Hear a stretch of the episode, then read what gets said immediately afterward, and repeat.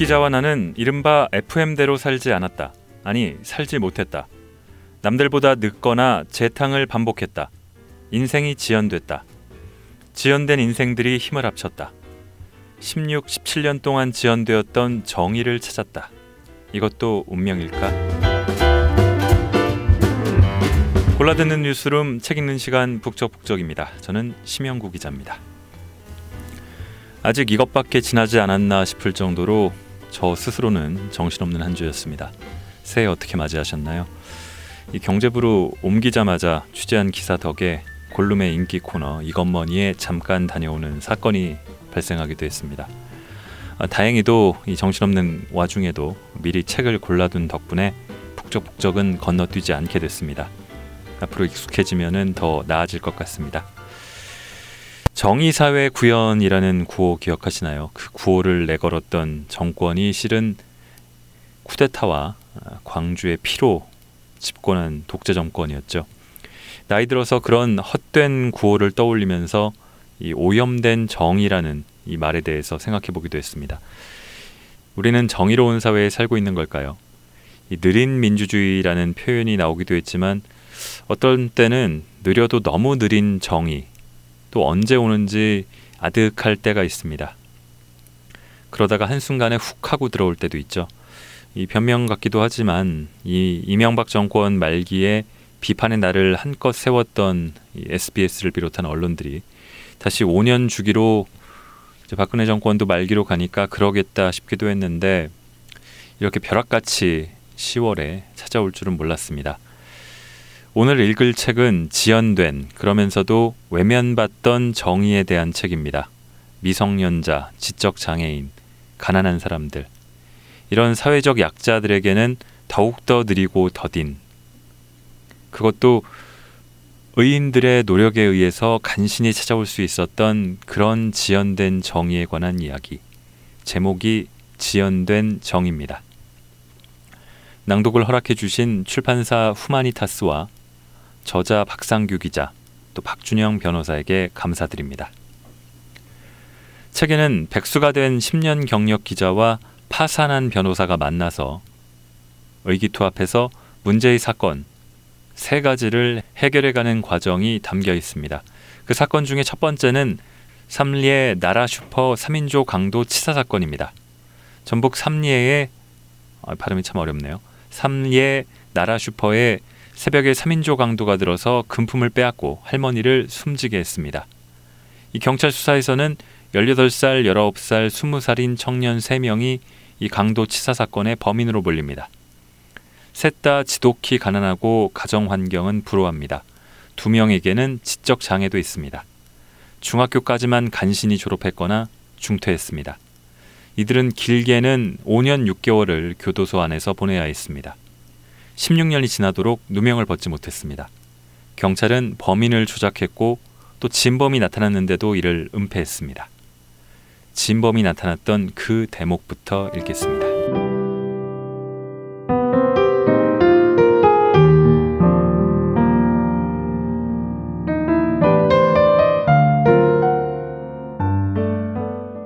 진실은 저 남쪽 부산에서부터 뚜벅뚜벅 걸어왔다.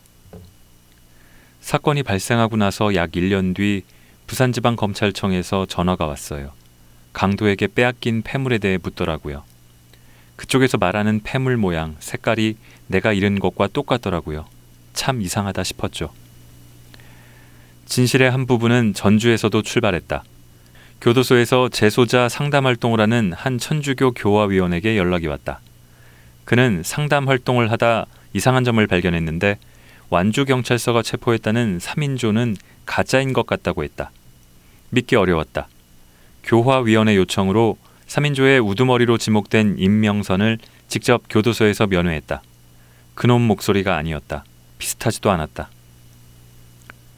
완주 경찰서 형사들이 가난한 집 지적 장애인 아이들을 잡아다가 범인으로 조작했더라고요. 그걸 알고 어떻게 가만히 있을 수 있어요. 내 자식이 소중하면 남의 집 자식도 소중한 법이다. 자식을 낳아 품고 길러본 사람은 그걸 잘 안다. 엉뚱한 아이들이 죄 없이 교도소에 있다니. 최 씨의 삶은 또 한 번 달라졌다. 범죄 피해자, 그것도 살인 사건으로 가족을 잃은 그녀가 나섰다. 돌도 지나지 않은 둘째 아들을 등에 업고 부산지검으로 향했다. 검사가 진범을 수사하면서 녹음한 목소리를 들려줬다. 그놈이었다. 눈물이 쏟아졌다. 정말 견디기 힘든 고통이 뭔 줄 아세요? 내가 겪은 끔찍한 일 때문에 아무 잘못 없는 남의 집 자식들이 교도소에서 그 고생을 한다는 죄책감입니다. 세상에나 제가 얼마나 미안했겠어요. 내가 죄인이 된 기분이었다니까요. 최 씨는 경찰의 수사 기록을 입수해 읽어봤다. 가슴을 후벼 파는 고통이 시작됐다. 자신이 완주 경찰서에서 피해자 진술을 할 때 실수로 사실과 다르게 했던 말이 고스란히 가짜 3인조의 말로 둔갑해 있었다. 형사들은 최 씨의 말을 그대로 복사해 3인조가 한 진술처럼 붙여넣기를 했다. 당시 집에 있던 현금 45만 원을 모두 강도들이 가져간 줄 알았어요. 45만 원을 강도당했다고 경찰에게 말했죠. 그런데 며칠 뒤에 보니까 남편 옷에 현금 30만 원이 그대로 있더라고요. 이를 경찰에 알리지 못했는데요. 글쎄 가짜 3인조의 피의자 신문 조서를 보니까 자기들이 45만 원을 훔쳤다고 진술했더라고요. 이게 뭡니까? 제가 실수한 말을 그대로 가져다가 짜맞추기 수사를 한 거죠.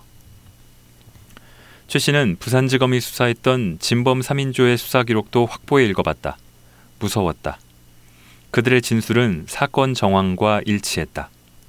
진범 3인조는 최 씨가 살던 나라 슈퍼 약도까지 정확히 그렸다.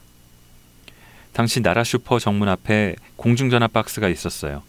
제가 직접 철공소에 부탁해 제작했으니 일반적인 전화 박스와는 그 모양이 당연히 다를 수밖에 없죠.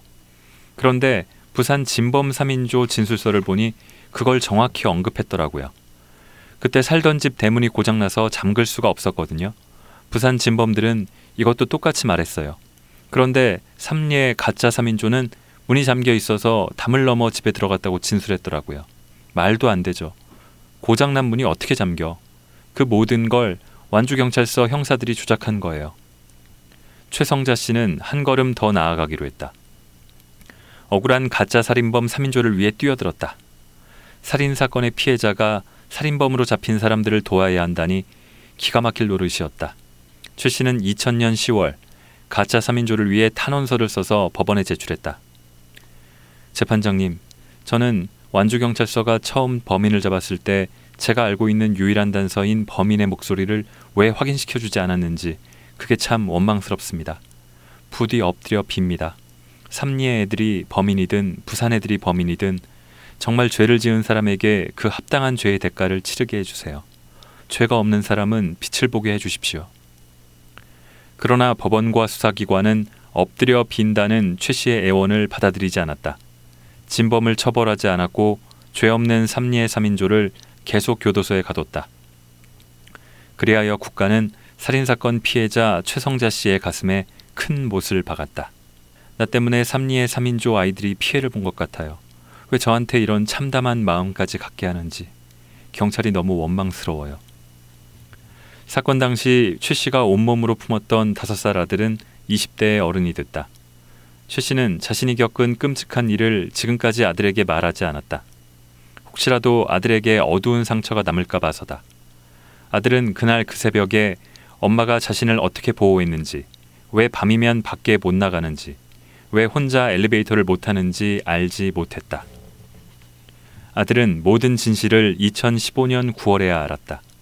최 씨가 16년 만에 그날의 일을 이야기했다. 뜬금없이 꺼낸 말은 아니었다. 엄마는 다시 진실을 밝히는 여정에 뛰어들기로 했다. 많은 시간이 흘렀지만 다시 한번 가짜 살인범 삼리의 3인조를 돕기로 했다. 사실 다시 3인조를 도우려니 많이 힘들고 부담되더라고요. 그때의 상처와 공포가 여전하니까요. 그래서 아들에게 사실대로 이야기했죠. 3인조를 다시 만나고 도우려니 망설여진다고요. 이번엔 아들이 엄마를 끌어안았다. 아들이 말했다. 엄마 많이 힘들었겠네. 그래도 끝까지 힘내서 도와주자. 억울한 사람들인데. 아들의 응원이 최 씨를 북돋웠다. 나와 박준영 변호사가 삼례 사건을 다루는 스토리 펀딩 기획 가짜 살인범 3인조의 슬픔을 시작하기 전에 삼례 3인조 강인구 임명선 최대열을 만나기로 했다. 삼례 3인조는 교도소에서 길게는 5년 6개월, 짧게는 3년 6개월씩 살고 나왔다. 사건 발생 후 16년이 흘렀지만 여전히 누명을 벗지 못했다. 최 씨는 2015년 9월 전주의 한 카페에서 삼례 3인조를 만났다. 이들과 함께 있을 때 최 씨의 눈은 내내 젖어 있었다. 최 씨가 아들에게 끝까지 말하지 않은 게 있다. 끔찍한 사건이 발생했을 때 완주 경찰서는 아무런 단서도 찾지 못한 채 한참을 헤매다가 범인으로 최 씨 부부를 의심했었다. 최 씨 부부가 재산을 노리고 고모님을 살해한 뒤 자작극을 벌이는 건 아닌지 그렇게 생각하기도 했다. 어처구니가 없더라고요. 그 형사들이 저까지 범인으로 엮으려 했다는 걸 생각하면 몸서리가 나요. 범인들보다 경찰이 더 무섭기도 해요. 범죄 피해자의 상처는 언제 아물 수 있을까? 이 공포는 언제쯤 끝날까? 얼마 뒤 최성자 씨가 박준영 변호사에게 문자 메시지를 보냈다. 삼례 3인조의 인생 얘기를 알고 한참을 울었습니다. 오늘 밤 제가 지금까지 살면서 가장 슬프고 아픈 이야기를 들은 것 같습니다. 소설에나 있을 법한 이 친구들의 기막힌 사연을 어떻게 보상해 줄 수 있을까요? 어떻게 이렇게까지 잔인할 수 있을까요? 변호사님, 이 친구들 편에 서서 이 얘기 들어주시고 위로해 주셔서 제가 감사드려요. 이 친구들의 억울함을 꼭 풀어주세요. 살인 누명을 쓴 삼례 3인조가 어떻게 살았기에 살인사건 피해자가 한참을 울었을까? 지적 장애가 있는 강인구 씨는 말을 많이 더듬는다. 긴 말을 할 때면 힘들어한다. 질문 내용을 종종 잘못 파악한다. 대화할 때 상대방의 눈을 잘 쳐다보지 않는다. 대신에 잘 웃는 편이다. 그는 어쩌다 살인 누명을 썼을까? 어색하게 콩나물 국밥을 먹은 이후 7개월 만에 강 씨를 다시 만났다. 2015년 추석 연휴를 하루 앞둔 9월 25일. 전남의 한 중도 도시에 있는 강 씨의 집에서다. 강인구 씨는 보증금 25만 원, 월세 20만 원인 원룸에서 혼자 살았다. 냉장고는 있어도 음식은 없었다. 캔커피 하나뿐이었다. 음식만 없는 게 아니다. 그에겐 없는 것 투성이다. 그는 가족이 없다. 엄마는 그가 7살 때 사망했다. 엄마에 대한 기억은 어렴풋이 있지만 얼굴은 모른다. 지적 장애가 있던 아버지는 술을 좋아했다. 술을 마시면 집에 들어오지 않았고 취해서 돌아오면 엄마를 괴롭혔다. 왼쪽 팔에 장애가 있던 엄마가 생계를 책임졌다. 노점에서 호떡을 굽고 과일도 팔았다. 늘 가난했고 엄마는 괴로워했다. 그날도 아버지는 집에 들어오지 않았다. 슬프고 괴로운 모습으로 방에 누워 있었던 엄마는 흰 종이에 무언가를 써서 그를 모르는 일곱 살 강인구에게 내밀었다. 이거 가게 아저씨 보여주고 아저씨가 주는 거 받아와. 강인구는 아픈 엄마를 위해 가게로 달려갔다. 종이를 받아본 아저씨가 어떤 약을 줬다. 강인구는 다시 전속력으로 집으로 다른박질했다. 엄마를 돕는다는 생각에 가슴이 뿌듯했다. 엄마는 자리에서 일어나 입에 약을 털어넣었다. 잠시 뒤 엄마 입에서 흰 거품이 일었다. 엄마가 자꾸 침을 질질 흘리더라고요. 그래서 제가 옷소매로 엄마 입을 닦아줬죠. 아무리 닦아도 엄마는 침을 계속 흘렸다. 일곱 살 강인구의 옷소매는 엄마 침으로 젖었다. 엄마가 힘겹게 말했다. 인구야, 엄마 괜찮아. 엄마랑 같이 자자. 엄마는 팔베개를 해주며 강인구를 품에 꼭 안았다. 엄마 품은 따뜻했다. 그 품 속에서 강인구는 까무룩 잠들었다. 다음 날, 엄마는 아무리 흔들어도 일어나지 않았다. 엄마의 죽음으로 세상은 더욱 어두워졌다. 아버지는 한글을 읽을 줄도 쓸 줄도 몰랐다. 자기 이름도 못 썼다. 돈 계산도 어려워했다. 만 원 내고 소주 한 병 사면 가게 주인이 주는 대로 잔돈을 받아오는 시기였다. 아버지의 지적 장애와 문맹은 강인구에게 이어졌다. 아버지는 술을 마시면 자주 강인구를 때렸다. 어린 강인구의 눈은 자주 밤탱이가 됐다. 아버지의 방임 속에서 강인구는 혼자 자랐다. 느리게 이해하고 더디게 생각하는 강인구에게 학교의 벽은 높았다. 초등학교 저학년 때는 결석을 많이 했다. 그의 생활 기록부에는 이렇게 적혀 있다. 정신 박약으로 분별 없는 행동. 그부들과 어울리기를 꺼려하고 정신 연령이 낮은 편임. 어쨌든 학교는 다녔다. 서툴게 한글을 읽지만 쓰기의 장벽은 높았다. 아버지는 가끔 학교 앞에서 아들을 기다렸다. 수업이 끝나면 아버지는 아들을 앞세워 은행으로 갔다. 자기 이름을 못 쓰는 아버지는 돈 찾는 일도 어려워했다. 강인구도 한글을 못 쓰는 건 마찬가지. 그야말로 진퇴양난이었다. 강인구가 아버지 이름을 말하면 은행 창구 직원이 종이에 써줬다. 아버지는 자기 이름이 적힌 종이를 보고 아들에게 말했다. 그대로 그려. 강인구는 돈 찾는 종이에 아버지 이름을 그렸다. 강인구에게 글은 쓰는 게 아니라 그리는 거였다. 강인구는 중학교 2학년까지만 다녔다. 그의 나이 14살. 배가 고파 친구들과 동네 구멍가게에서 돈을 한 번 훔쳤다. 그 일로 기소유예 처분을 받았다. 4년 뒤인 1999년 2월 어느 날 텔레비전 뉴스에서 동네 이야기가 나왔다. 삼리의 나라 슈퍼에서 강도 치사 사건이 발생해 77살 할머니가 사망했다고 했다. 며칠 뒤인 2월 14일 밤 10시쯤 완주경찰서 소속 형사들이 강인구의 집을 덮쳤다. 강인구는 월세 10만 원짜리 방에서 아버지와 둘이 살았다. 형사들은 18살 강인구에게 수갑부터 채웠다. 먼저 파출소에서 조사를 받았다. 그 뒤 완주경찰서로 갔다. 한 형사가 강인구를 앞에 앉히고 물었다. 그 할머니, 네가 죽였지? 무슨 소린지 몰라 어리둥절해하다가 뺨을 맞았다. 눈앞에 별이 보였다. 형사가 다시 물었다. 강인구는 아니라고 부인했다. 이 씨발놈이 거짓말을 하네. 형사들이 그렇게 욕을 잘한다는 걸 그때 처음 알았다. 형사는 수갑 채워진 강인구를 일으켜 세우더니 발로 가슴을 찼다. 강인구는 뒤로 넘어졌다. 일어나 씨발놈아. 죽였어. 안 죽였어. 한 발을 강인구 가슴에 올려놓고 형사가 다시 물었다. 아니라고 했다가 또 맞았다. 형사는 종이를 가져와 자술서를 쓰라고 했다. 뭘 써야 할지도 모르겠고 한글을 쓸 줄도 모르고 다시 찾아온 진퇴양난. 흰 종이가 까마득한 바다로 보였다. 손에 펜을 들고 벌벌 떨며 한참을 헤맸다. 사정을 모르는 형사는 강인구의 뒤통수를 후려갈겼다. 제가 글 쓸 줄 모르니까 형사가 되게 답답해 하더라고요. 뒤통수를 셀 수 없이 맞았죠. 한참 뒤에야 형사는 사태를 파악했다. 잠시 뒤 형사는 흰 종이에 뭔가를 적어왔다. 오래전 아버지처럼 형사가 말했다. 그대로 그려. 강인구는 다시 글을 그렸다. 무슨 내용인지도 모르고 일단 그렸다. 친구들과 나라 슈퍼에서 강도 짓을 하다가 할머니를 죽였다는 내용의 자술서. 강인구는 형사에게 또 맞을까봐 자세히, 신중하게, 천천히, 정성을 다해 자술서를 그렸다. 한글을 쓸 줄 모르는 사람의 한글 자술서가 그렇게 완성됐다. 한글을 모르는 사람이 썼음에도 오탈자가 거의 없는 자술서. 지적 장애인이 있었음에도 매우 긴 문장으로 상황을 논리적으로 설명하는 자술서. 세상에 이런 자술서가 또 있을까? 게다가 형사가 적어준 것임에도 강인구가 그린 자술서는 실제 사건 정황과도 맞지 않는다. 진짜 범인은 3명인데 형사는 범인을 4명으로 설정해놨다. 사건 당시는 어두운 새벽이었다. 피해자들의 눈은 가려진 상태였다.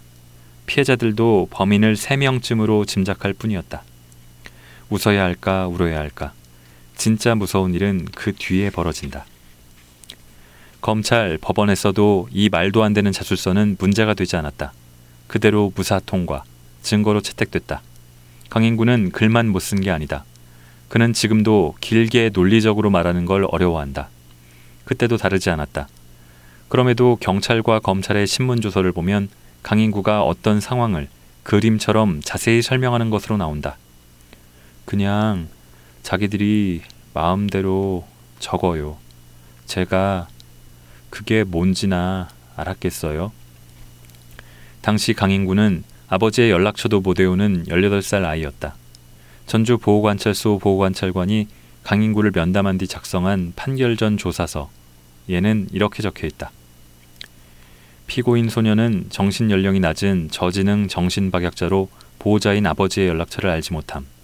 정신박약자로 대화가 불가능하여 가족 상황 조사가 불가한 상태.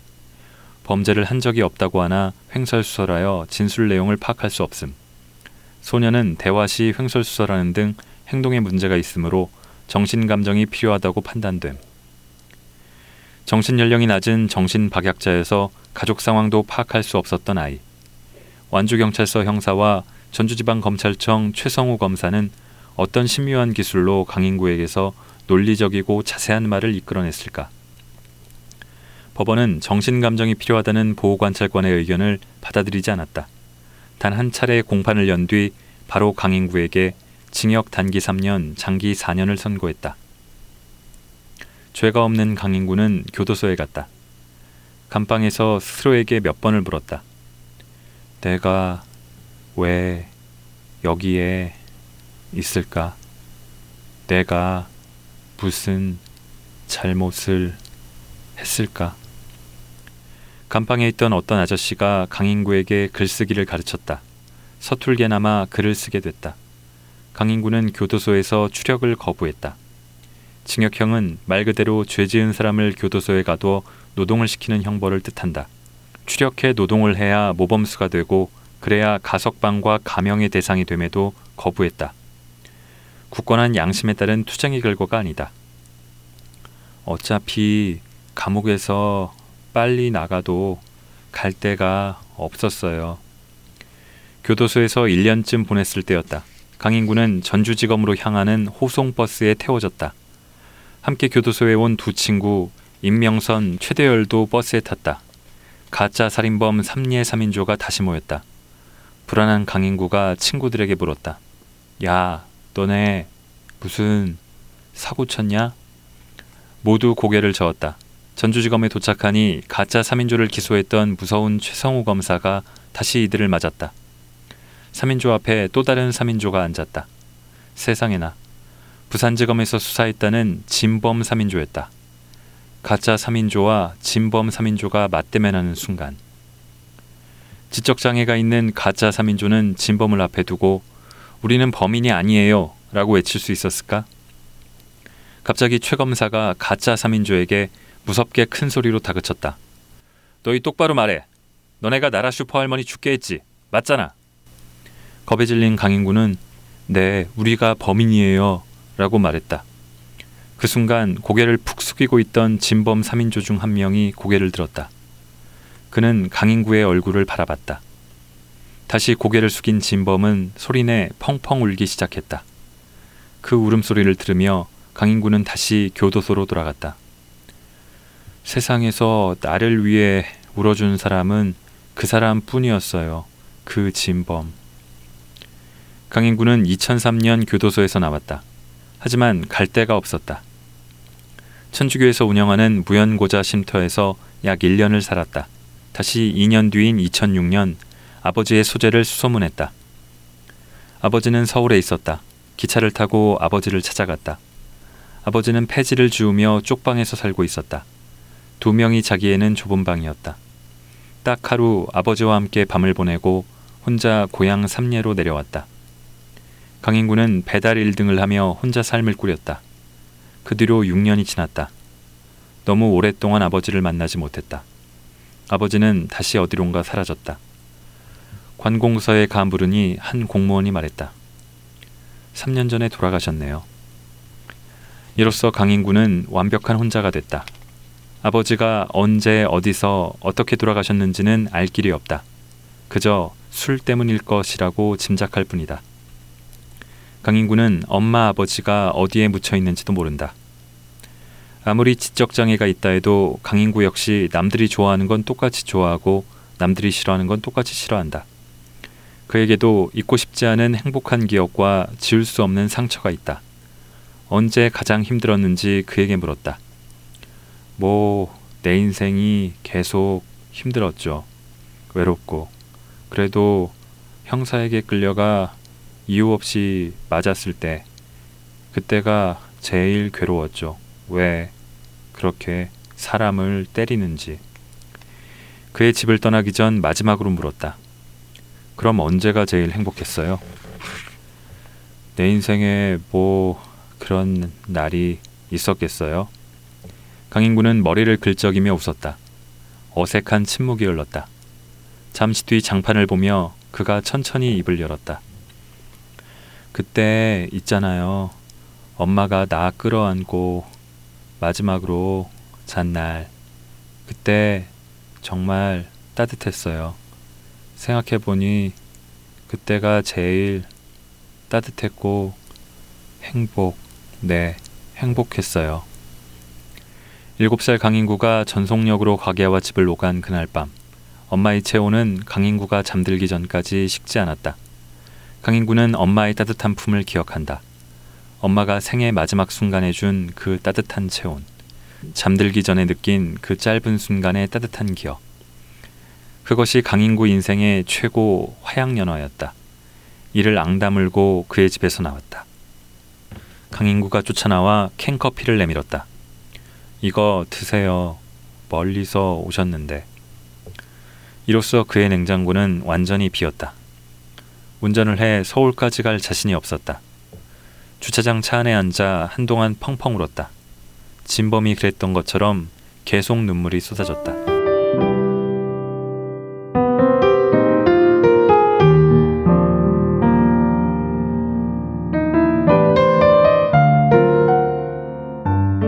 자, 법원의 확정 판결이 난 사건에 대해서 재심을 신청하고 이를 뒤집는 건 대단히 어렵다고 합니다. 법의 안정성 때문에 법원은 재심을 잘 받으려 하지 않는다고 하죠. 뭐 일리가 없진 않습니다.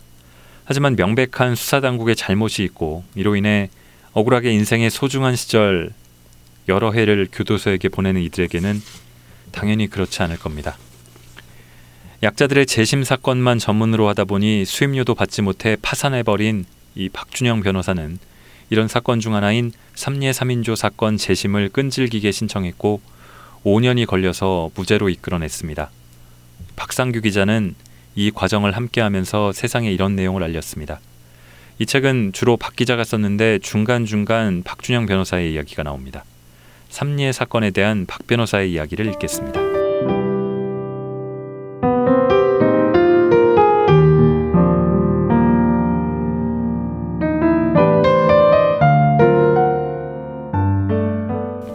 용서를 구할 용기 나는 오만했고 심판하는 일을 좋아했고 스스로에게 도취돼 있었고 또 자신만만했다.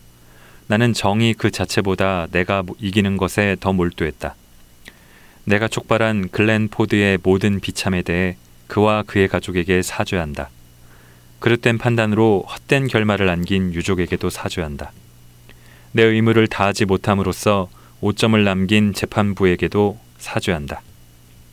미국 루이지애나주에 사는 글렌 포드는 1983년 1급 살인죄로 사형을 선고받았다. 그런데 30년이 지나 진범이 따로 있다는 사실이 밝혀졌다. 포드를 기소했던 검사 마티 스트라우드는 지역신문에 위와 같은 글로 잘못을 고백하고 반성했다. 더 나아가 말기 폐암으로 죽음을 앞둔 그를 찾아가 손을 모으고 머리를 조아렸다. 매우 미안하게 생각한다는 걸 알아줬으면 합니다. 내가 무덤에 갈 때까지 가져가야 할 나의 오점입니다. 내 인생 31년이 희생됐습니다. 그런데 살 날이 이제 6에서 8개월밖에 남지 않았습니다. 미안하지만 난 당신을 용서할 수 없습니다. 안타깝지만 죽음 앞에서도 잘못을 용서받지 못했다. 글렌 포드는 2015년 6월 29일 숨을 거둔다. 얄궂게도 이 사건은 기구한 운명의 포드보다 진정한 사, 반성과 사죄를 한 검사가 더 회자되는 듯하다. 스트라우드 검사 때문에 사법 정의와 신뢰가 무너졌나? 오히려 이 검사의 용기 있는 행동으로 미국인들은 그 나라 사법을 한층 더 신뢰할 것이다. 그런데 우리나라는 어떤가? 삼리의 나라 슈퍼 강도 치사 사건. 진범이 나타나 내가 살인범이다 라고 자백한 사건이다. 진범은 자진해서 법정에 나와 증언까지 했다. 삼리의 3인조, 피해자, 유가족을 직접 만나 사과했고 돌아가신 할머니 무덤을 찾아 참회했다. 진범을 만난 피해자들은 그 용기에 고마워했고 그를 용서했다. 한편 가짜 살인범을 만들고 자백한 진범을 풀어준 과정에 수많은 공권력이 관여되어 있다. 이 사건은 대법원 판단도 두 차례나 있었다. 그런데 이 사건에 관여한 경찰, 검사, 판사, 그리고 국선 변호인까지 어느 누구도 잘못을 인정하거나 사과 한마디 하지 않고 있다. 진범보다 못한 공권력들이다. 이들의 모습을 보며 김훈의 자전거 여행에 실린 망월동의 봄이 떠올랐다. 잘못한 공권력들이 이 글을 읽어보기 바라는 심정으로 그 부분을 옮겨본다. 이세용 씨는 1980년 5월 21일 오전 11시 도청 앞 시위 때 총을 맞았다. 지금은 목발을 짚고 다닌다. 5월 18일에 권투 선수 박찬희의 타이틀 매치가 5회 KO로 끝나는 걸 보고 친구들을 만나러 거리에 나왔다가 행진하는 군인들을 보면서 공수부대는 과연 멋지구나 라고 생각했다고 한다. 그러다가 군인들에게 붙잡혀서 무조건 두들겨 맞았다. 맞고 나니까 도대체 왜 맞았는지를 알 수가 없더라는 것이다. 그래서 세상에 대한 그의 의문은 시작되었다. 군인들이 사람들을 마구 쏘아 죽이는 걸 보고 나서야 저자들을 저대로 내버려 두어서는 안 되겠구나라는 생각이 비로소 들었다. 그는 도청으로 향하는 시위 대열에 끼어들었다. 복부에 총알 두 발을 맞았다. 척추가 관통되어 다리를 쓸 수가 없게 되었다. 자녀들이 아버지의 목발에 대해 묻지 않는가? 많은 의문을 가지고 있다. 아빠는 왜 목발을 짚느냐고 물어온다. 그래서 뭐라고 대답했나? 옛날에 다쳤다고 대답했다. 군인과 총에 대해서 아이들에게 말하지 않았나? 말하지 않았다. 내 아이들이 군대 전체와 국가 권력 전체를 증오하게 되는 것이 두려워서 그런 말을 할 수가 없었다. 용서와 화해는 불가능한가? 그게 무슨 말인지를 모르겠다. 가해자들은 아무도 용서를 구하지 않았고 화해를 요청하지도 않았다. 개인의 심정으로는 만일 용서를 빌러온다면 부둥켜 안고 통곡하고 싶다. 그러나 그런 일이란 없었다. 하루아침에 어머니를 잃은 박성우 씨 부부. 이 사건 이후 트라우마 때문에 혼자 밤길 못 다니고 엘리베이터도 타지 못하는 최성자 씨. 진범들 대신 옥살이를 한 최대열, 임명선, 강인구 씨. 이들은 참회하고 용서를 구하는 진범의 손을 잡아줬다.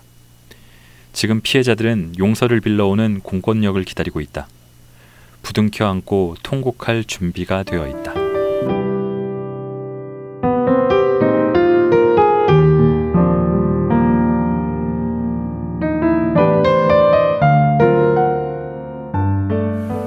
다음 사건은 익산 약촌 오거리 택시기사 살인 사건입니다.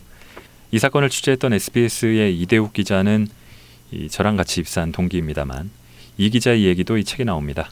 이 팩트라마라는 이름으로 이 사건에 대해서는 팟캐스트에 여기 골룸에 업로드하기도 했었죠. 2000년 8월 10일 새벽에 이 전북 익산 약촌 오거리에서 택시에 타고 강도짓을 하려던 한 남성이 기사를 살해하고 달아나는 사건이 벌어졌습니다. 근처를 오토바이 타고 지나던 15살 소년이 수상한 사람을 봤냐는 경찰 질문에 뛰어가는 두 명을 봤다고 진술했는데 이 소년이 범인으로 체포된 사건이 약촌 오거리 사건입니다. 소년은 10년을 복역하고 2010년에야 출소할 수 있었습니다. 15살 홍안의 소년이 25살 청년이 됐습니다. 그 사이 진범이 따로 있다는 첩보를 입수한 다른 경찰이 수사를 하기도 했지만 좌절됩니다. 가장 최근이자 더더욱 어려웠던 완도 무기수 김신의 사건이 그 다음에 나오는 사건입니다. 이 두 사건은 여러분이 읽으실 몫으로 남겨놓겠습니다. 이 사건은 1심에서 재심을 개시했지만 검찰이 항고해서 다시 고등법원에서 재심 개시 여부를 판단하는 중입니다. 어, 뭐 얼마 지나지 않아서 결과가 나올 거라고 합니다. 이 책에서는 사건에 대해서 쭉 얘기를 하다가 이제 마지막 부분에 이 사건 3부작에 대해서 좀 정리하는 내용이 나옵니다. 그 부분을 읽어보겠습니다.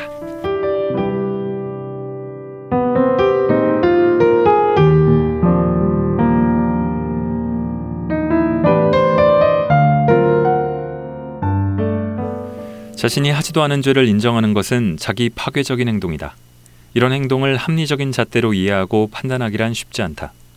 남을 이해하는 것은 가정이라 하더라도 그 사람이 처한 상황을 온전히 자신의 상황으로 받아들일 때만 가능하기 때문이다. 삼리의 나라 슈퍼 강도 치사 사건의 새 주인공, 익산 약촌오거리 택시기사 살인 사건의 최성필, 무기수 김신혜 모두 보호자나 변호인의 도움을 전혀 받지 못한 상태에서 폭행을 당하며 가혹한 수사를 받았다. 우리는 대개 이들과 같은 상황에 처해 본 적이 없다. 박준현 변호사와 2년간 진행한 재심 프로젝트 3부작은 좋은 결과로 이어졌다. 이 세 사건을 다루면서 인상적인 장면을 몇 번 목격했다. 그 중 하나는 앞서 서술한 2015년 2월 10일 광주고등법원 201호 형사 대법정에서 펼쳐진 모습이다. 익산 약촌어거리 택시기사 살인 사건 재심 개시 여부를 결정하기 위한 첫 신문기 일 자리. 15년 만에 법정에 선 최성필 씨는 경찰 폭행 탓에 과거 허위 자백을 했다고 말했다. 판사가 그에게 물었다. 경찰이 때렸다는 걸 지금 입증할 수는 없잖아요. 게다가 아무리 때렸어도 사람을 죽였다는 허위 자백을 하면 그게 엄청 위중한 일이라는 걸 몰랐나요? 최 씨는 이렇게 다시 거대한 벽을 마주했다. 한두 번 만난 벽이 아니다.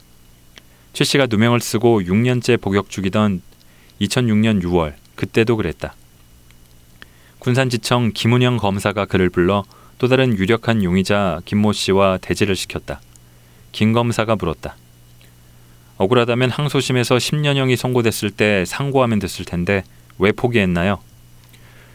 목포 교도소에서 같이 생활하던 방 식구들이 상고해봤자 의미가 없다고 하여 포기하게 된 것입니다. 살인 사건의 범인이 아니라면 어떻게든 자신의 억울함을 호소했어야 하는 거 아닌가요?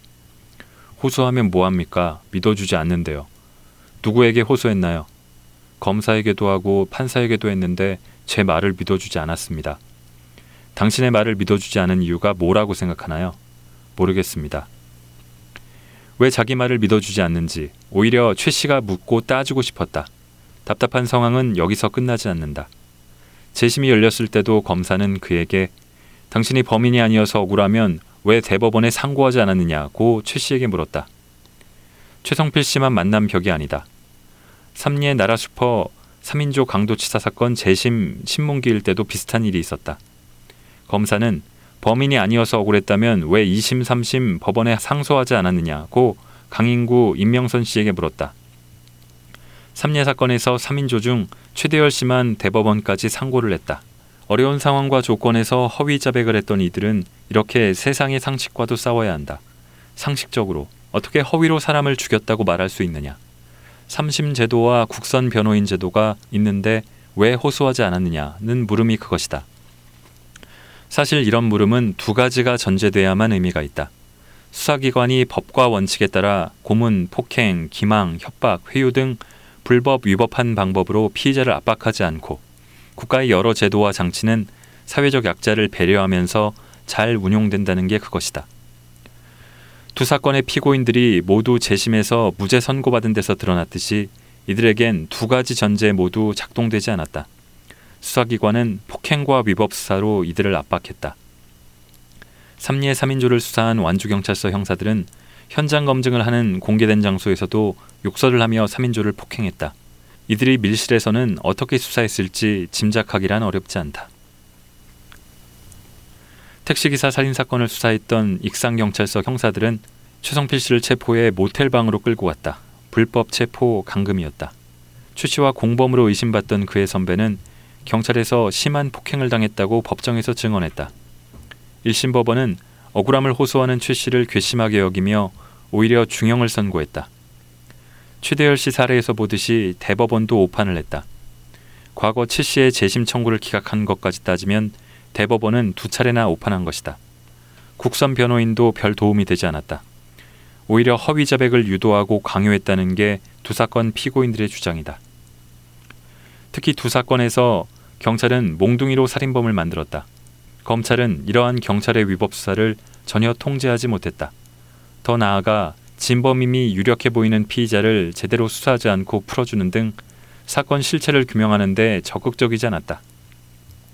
오히려 조작과 은폐에 앞장섰다. 결국 우리는 상식적으로 왜 당신들이 허위 자백을 했느냐고 물을 것이 아니라 이들의 허위 자백은 어떻게 나왔을까를 따져봐야 한다. 김신혜 씨 사건까지 포함해 세 사건에는 공통점이 있다. 사람이 사망했거나 살해된 중범죄 사건이지만 경찰은 범인을 특정할 수 있는 직접적인 물증이나 단서를 확보하지 못했다. 이 상태에서 경찰은 세 사건의 피의자들을 의심하기 시작했고 별다른 근거 없이 의심을 확신으로 키웠다. 확신의 함정에 빠진 경찰은 세 사건에서 모두 법과 원칙을 어긴 위법한 수사를 했다. 이때 세 사건의 피의자들은 어떤 처지였는지 정리해봤다. 모두 미성년자였거나 20대 초반이었다. 김신혜를 제외하고 다들 중학교 정도에서 학교 교육을 끝냈다. 본인 혹은 부모에게 장애가 있다. 부모는 경제적으로 어려운 처지였다. 무엇보다도 세 사건의 주인공들은 수사 단계에서 변호인 혹은 어른들의 적절한 도움을 받지 못했다. 살인범으로 의심하며 강하게 몰아붙이는 경찰에 맞서 사회적 약자인 이들이 과연 제대로 된 방어권을 행사할 수 있을까? 기대하기 어려운 일이다. 이들은 자신의 결백 주장을 믿어주지 않는 국가기관 앞에서 쉽게 권리를 포기했다. 답답하고 허망해 보이지만 당시 수사기관의 강압 수사와 이들이 처했던 상황을 고려하면 이해가 간다. 허위 자백이 자주 벌어지지는 않지만 이례적인 일로 치부할 수는 없다. 누구나 고문이 없이도 허위 자백을 할 수 있다는 건 여러 사례와 연구에서 드러난 사실이다. 완전히 사라진 건 아니지만 군사정부 이후 수사기관의 피의자 고문은 확실히 줄었다. 하지만 굳이 때리지 않아도 허위 자백을 이끌어낼 수 있는 기술은 더 발전했는지도 모른다. 수사기관이 적법한 절차에 따라 수사를 해야 하는 이유는 인권 보호 때문만이 아니다. 그렇게 해야만 실체적 진실에 접근할 수 있기 때문이다. 사건을 해결해야 한다는 압박에 시달릴 수밖에 없는 수사기관은 그만큼 확신의 함정에 빠질 가능성도 크다. 이 함정에 빠지면 합법적인 유죄 입증이라는 어려운 길 대신 의심과 조작이라는 쉬운 길로 빠지게 된다. 그리고 미성년자, 지적장애인, 가난한 사람 등 사회적 약자들은 이 길에서 더 쉽게 버려지곤 한다. 외롭고 쓸쓸하고 허탈했던 2016년 7월 11일 그 하루가 지금도 생생하다. 태양은 아침부터 뜨거웠다. 삼례 3인조 강인구 최대열 임명선 씨와 그 가족들은 새벽에 전주에서 승합차를 타고 서울 서초동을 향해 출발했다. 차 안에는 사건 피해자 최성자 씨도 있었다. 유가족 박성호 씨는 따로 출발했다. 사흘 전인 7월 8일 전주지방법원은 삼례 사건의 재심을 결정했다. 하지만 검찰이 항고하면 진실 규명까지 또 많은 세월을 보내야 한다. 삼례 3인조와 가족들은 검찰이 항고를 포기하도록 대검찰청 앞에서 기자회견을 하기로 했다. 박 변호사가 적당한 나무 그늘을 찾아 삼례 3인조와 가족들을 불러 모아 기자회견을 시작했다. 최대열 씨는 이제 살인 누명을 벗고 싶다며 눈물을 흘렸다. 기자회견에 참석한 사람들의 얼굴은 눈물인지 땀인지 분간하기 어려운 짠 물기에 젖어 번들거렸다. 기자회견을 마치고 점심 식사를 하는 것도 일이었다. 미리 식당을 예약하지 못해 삼례 3인조와 가족들은 자리가 있는 식당을 찾아 땡볕 속에서 30분을 헤맸다. 어렵게 들어간 식당에도 함께 앉을 자리가 없었다. 식당 안에는 대법관 후보로 거론됐던 전직 검사와 여러 현직 검사 판사들이 있었다. 살인 누명을 쓰고 교도소에서 4년을 살고 나온 강인구 씨가 질긴 냉면을 씹으며 말했다. 내가 판사 검사랑 같은 식당에서 밥도 먹고 살다 보니 이렇게 좋은 날도 오네요. 울어야 할지 웃어야 할지 판단이 서지 않았다. 이제는 각자의 자리로 돌아가야 할 시간. 뜨겁고 숨막히는 하루는 쉽게 끝나지 않았다. 최대열 씨가 갑자기 전주로 향하는 승합차에 타기를 거부했다. 그의 아내와 어린 두 딸도 올라왔는데 굳이 기차를 타고 내려가겠다고 했다. 그의 아내도 지적 장애인이다. 올라올 때처럼 모두 함께 가면 편할 텐데 최대열 씨는 기차를 고집했다. 박 변호사가 최 씨를 한쪽으로 데리고 가 얘기를 했다. 최 씨는 끝까지 기차를 포기하지 않았다. 박 변호사는 지갑을 열어 기차표 값을 최 씨의 호주머니에 넣어줬다. 최 씨는 왜 끝까지 기차를 고집했을까? 알고 보니 일종의 기차표 재테크 때문이었다. 기차를 탄다고 하면 박 변호사님이 KTX 차비를 주시잖아요. 그러면 저는 무궁화호를 타거든요. 그게 훨씬 싸잖아요. 게다가 저는 장애인이어서 또 할인이 되거든요. 그렇게 돈 아끼면 애들 과자 사줄 수 있잖아요. 애들 서울까지 올라왔는데 과자라도 하나 사줘야죠. 제가 아빠잖아요. 박 변호사는 알고 있었다. 알면서도 차비를 줬고 그래서 더 넉넉하게 챙겨줬다. 모두 떠나고 박 변호사와 나는 서초동 한 카페에서 검찰의 결정을 기다렸다. 검찰은 항고를 포기했다. 박 변호사는 전화로 관련 소식을 삼례 3인조에게 전했다. 전주로 향하는 승합차 안에서는 만세가 터졌다. 그런데 세상은 조용하고 평온했다. 흥분되고 크게 기쁠 줄 알았는데 우리는 담담했다. 그동안 티나지 않게 박 변호사를 도우며 함께 노력한 신윤경 변호사를 불러 함께 생태탕을 먹었다. 맥주를 시켜 셋이 건배를 했다. 우리는 일찍 헤어졌다. 이상하게도 뭔가 허전하고 외롭고 쓸쓸했다. 며칠 뒤 기차표 재테크를 했던 최대열 씨가 다시 어려운 사정을 이야기하며 박 변호사에게 문자 메시지로 돈을 부탁했다. 박 변호사가 답장을 보냈다. 대열 씨, 제가 통장에 잔고가 없어요. 미안해요. 저도 어디서 돈을 빌려 써야 할 처지거든요. 함께 힘냅시다. 박 변호사는 삼리의 3인조의 생활비까지 지원하면서 사건을 5년 동안 맡아왔다. 최성필 씨, 무기수 김신혜 씨에게도 돈을 받지 않고 재심을 추진했다. 그러다 그는 파산 위기로 몰렸다. 시국 사건이나 많은 사람이 관심을 보이는 정치 사건이 아닌 일반 형사 사건의 재심은 이처럼 힘들게 진행된다. 사법부는 법적 안정성을 이유로 재심에 인색하고 여론은 일반 서민들 범죄의 인권 유린 사례에 대체로 무관심하다. 한국 사회에서 형사사법 피해와 관련해 진보와 보수, 좌우 진영의 공통점 중 하나는 지적장애인, 저항력자, 가난한 사람의 삶과 인권 유린 현장의 구체적 사례를 무겁게 보지 않는다는 점이다. 우리는 이들이 겪는 인권 유린과 부당한 대우에 문제의식을 느끼면서도 한편으로는 가진 것이 없는 사람들이니 그런 대우를 받을 수도 있지 라고 생각했던 건 아닐까? 수사기관, 법원만 사회적 약자에게 냉정했던 건 아니다. 어쩌면 우리 모두가 냉정하게 그들을 차별했는지도 모른다.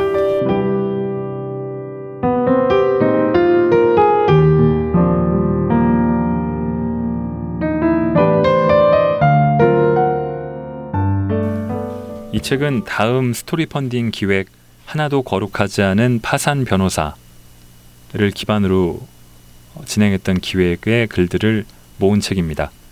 이 프로젝트에는 후원금이 약 6억 6,790만 원이 모였고요. 시민 1만 7천 명 정도가 동참해 주셨습니다. 후원금과 후원자 수 모두 다음 스토리 펀딩 역사상 최고 기록이라고 합니다. 자, 지연된 정의라는 책. 좀 소설을 더 편하게 들으시는 것 같고 어, 저도 읽기가 재밌기도 하고 그래서 소설을 많이 읽었으면 좋겠다는 생각을 했는데 이 책은 소설은 아닙니다. 그런데 소설보다도 더욱더 소설 같은 우리 시대의 논픽션이죠. 뭐 기자를 하면서 부끄러울 때가 참 많았지만 이 최순실 박근혜 게이트에서도 참 부끄러웠지만 이 책을 읽으면서 더욱더 흔한 표현이나 모골이 송연해진다는 표현을 쓰잖아요. 머리털이 쭈뼛 쓰고 그런 책을 읽으면서 중간중간 그런 경험을 했습니다. 덜 부끄럽게 살아가도록 노력을 해야겠습니다. 아, 책에 대해서 이제 몇 가지 평들이나 덕담을 남겨주신 분들 감사드리고 중간 중간에 이 브릿지 음악이 마음에 안 든다, 좀 지루하다라는 그런 반응을 보여주신 분들도 있는데 제가 조금 한숨 돌리고 정비를 좀 하겠습니다. 긴 시간 들어주셔서 감사합니다.